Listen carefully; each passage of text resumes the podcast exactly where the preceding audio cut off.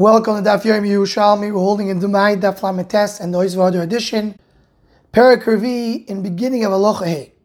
So the Gemara says, Tani, Nichnas La'ir ve'einu makir odom. Person goes into a city, doesn't know anybody over there. Or oh, he's in the field in the Goyren, where they give out the Tvua, they give out Trumas and He doesn't know anybody over there. Now he's a Kohen, wants to take Truma, he wants to make sure that Truma is tar.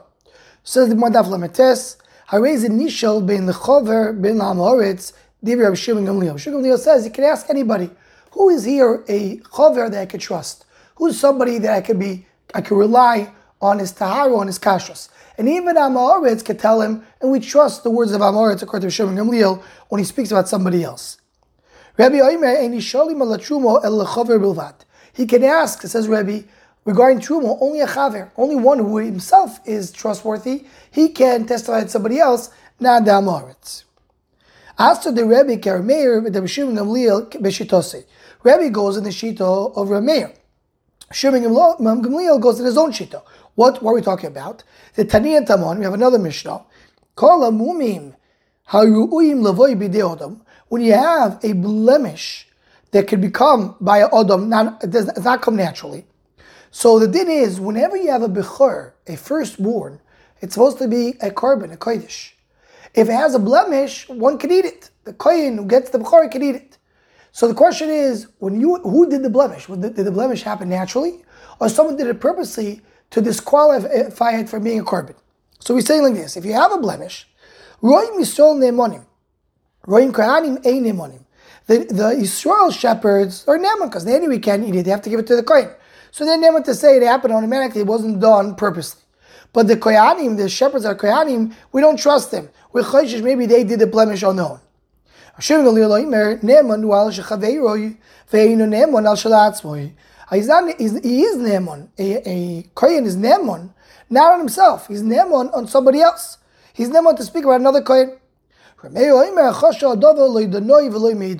goes back to the first Shita, and he says someone who's chash, someone who, who, who suspecting he can do something wrong on his own, so he can't become a dine, he can't be a maid, he can't testify in somebody else. So the Gemara says the same machlekes you have over there between Rameir and Shimon Gamliel. According to Rameir, you don't trust somebody who is not Neman when he speaks about somebody else. And Shimon Gamliel says you do trust him. It's the same machlekes over here. Shimon Gamliel here relies on Amaoret to say who does true v'tahara. And Rabbanan say because he's not trustworthy himself, he cannot testify on somebody else. Says the Gemara, What's the machlekes over here? Likach. We're talking about someone, a kohen who's taking truma so Machlek is can you rely on Amaretz who's testifying about somebody else? Avalechalik, to give it out. If someone who's a balabais and he wants to give out truma to the kohen, and he wants to verify which kohen is Amaretz, which not, all from Shimon Gamliel Moide, even Shimon Gamliel says you can now rely on Amaretz to verify who is a kohen who keeps the truma b'tahara. What's the difference between someone who is taking or someone who is giving it out? So the Gemara When someone gives out truma, there is a coil, there is a rumor that goes out, and everybody's going to speak about it. And they're going to say, "Oh, this person gave truma to this kohen. Probably this kohen is neman on tahara." So you have, to, have to verify that much more. It's not only something a person does on his own; it's something that everybody else will rely on going forward. Says Person goes into a city, he sees a group of people. Omar, he asks the group, Mika Nemon, Mika and Meiser, who's the one who's trustworthy? Who's the person who is Meiser, does the, uh, the Nemon. So one, one gets up and says, It's me, you can rely on me. I'm very careful uh, to do Meisers correctly. The rest of the people, of the seal, the rest of the group said, Yeah, he is really Nemon. So you trust him. He says it on his own. Other people around him say, say it so, so we trust it. But what happens if the people around him say, no, no, you can't trust him? If they stand in front of the uh, face of the person who said on himself that he's Ne'emon, so then you trust them. Because the fact that they're willing to say in front of his face, that means they're saying the truth. They wouldn't have said that, they wouldn't risk saying something wrong in front of somebody when the person hears them. Shaloi b'fanov, Ne'emon. But if he's not in front of him, and then he said, I'm Ne'emon, he left, and somebody comes and tells this person who's asking. So you should know that person who said that he's Naaman, you can't trust him. So we don't we think that maybe this person just would be moitzilaz. The fact he didn't say it in front of the face of the person, that shows that maybe what he's saying is not true. So therefore, you could still trust the person who said I'm Naaman. Says If the person lives in the city, he doesn't have a special takana, we're not really lenient with him because he lives here. So we talk about he's going to a group of chaverim, of people that are careful. And then you say, he can ask somebody, the person can say, I'm Naaman, and the rest of the people, you rely on them, and you have all the dinim we said before. And that Lamatesa would basis the Gemara. If you talk about someone who doesn't live in the city, he's a guest. So that goes back to we learned the Mishnah we're lenient by a guest. And even if it's a group of Amei you can go and trust the person. If he asks who's Naaman, he says it's Naaman, if the people around him in the group agree with him. Says more of a kasha al on the pshat of Yoni that we talk about bechaverim, that we talk about someone who we're talking about chaverim that they're careful with their trubas of Isres. How could that be? Ve'at omart. We're going to use the gears over here of the Mara Puldo. Ve'at omart shall be fan of Naaman. And you say that if the group said something bad about this person after he left down in front of his face, so that you still trust this person. Meaning you go to this group of people, you ask, who's Naaman? Reuben gets up and says, I'm Naaman. Then he leaves. Then Shimon and Levi say, no, no, no, don't trust Reuven. Reuven is not Naaman. So we said before, because it's not in front of Reuven, you don't listen to Shimon and Levi, and you still trust Reuven. When you have Chaverim that tell you, according to Abiyani, we talk about that Ben Ir talk about Chaverim. So you have Chaverim that tell you that this guy is not Naaman, you still don't listen to them? And the Gemara remains with a question. The Gemara quotes the end of the Mishnah, the Chamon Shalichas Olayir, you have the two donkey men, the people that sell merchandise coming to the city. You have a Machlekes and the Mishnah, can you trust them or not? My time there Yehuda that you trust them. People in the city, they need the merchandise, they need to live. So therefore, you trust the Chamorim, they're testifying on the uh, produce of the other. What's the reason of Rabbanon? They can go and have parnas from a different city. They don't have to rely on the chamor of this city. They need food. You travel to the next town and there you can buy food. You don't have to rely specifically on these people to come over here. And if I'm not trusting what they're saying, I'm not going to be lenient on this edus, on this testimony. This is the end of the fourth parak, Hadrach Halach, Halakach Paris. Starting now the fifth parak. Zok the Mishnah. Halakeach min anachtum ketzad. Someone who buys from a baker, how does he do maestros? Now, the simple understanding in the Mishnah, if you just read the Mishnah the way it is, as Rav Chaim points out, we're talking about Nachtam Amaretz. He's buying from a baker who's Amaretz. So now you have a Demai, you're not sure if he did Maestros. So there we have the dinim, the Mishnah's going to tell us how do you do it. But as the Mephoshah point out, earlier in the Masechta, the Gemara Yerushalmi explained that we're talking here about even a Nachtam Chaver.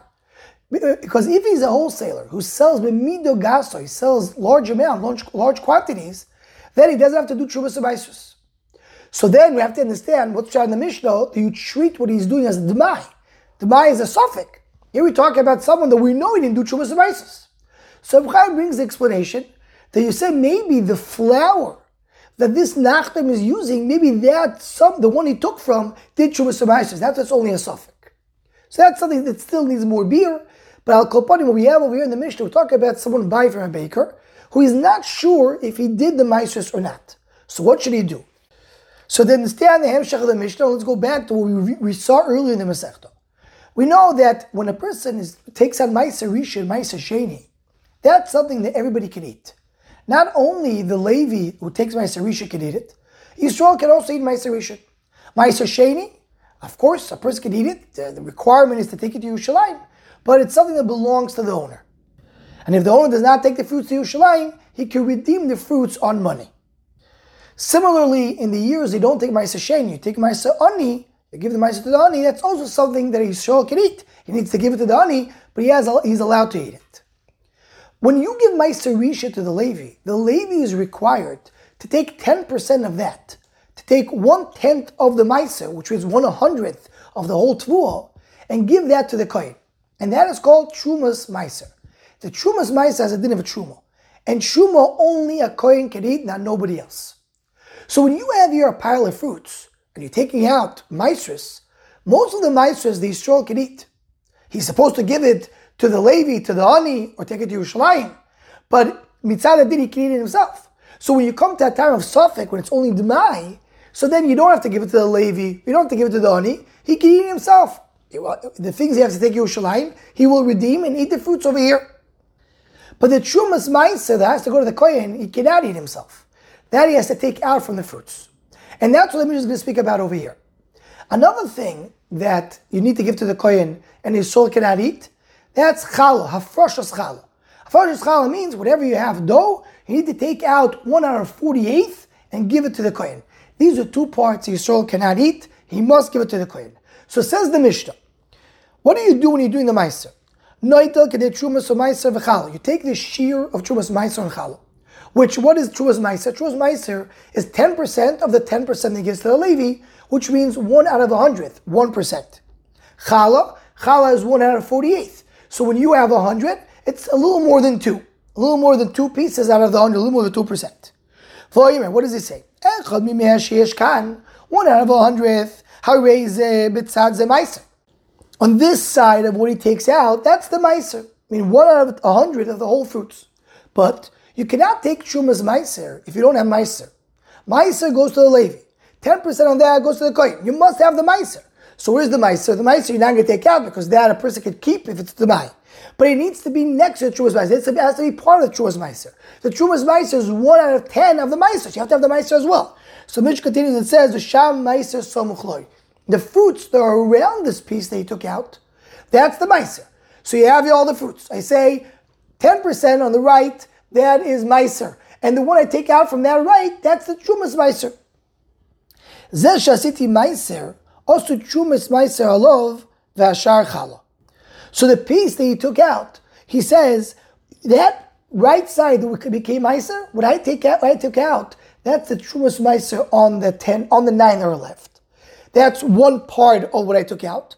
And the other part of what I took out, which comes out to be two, a little more than 2%, that's going to be challah. In other words, what he does is when he has a pile of 100, he takes out th- a little more than three.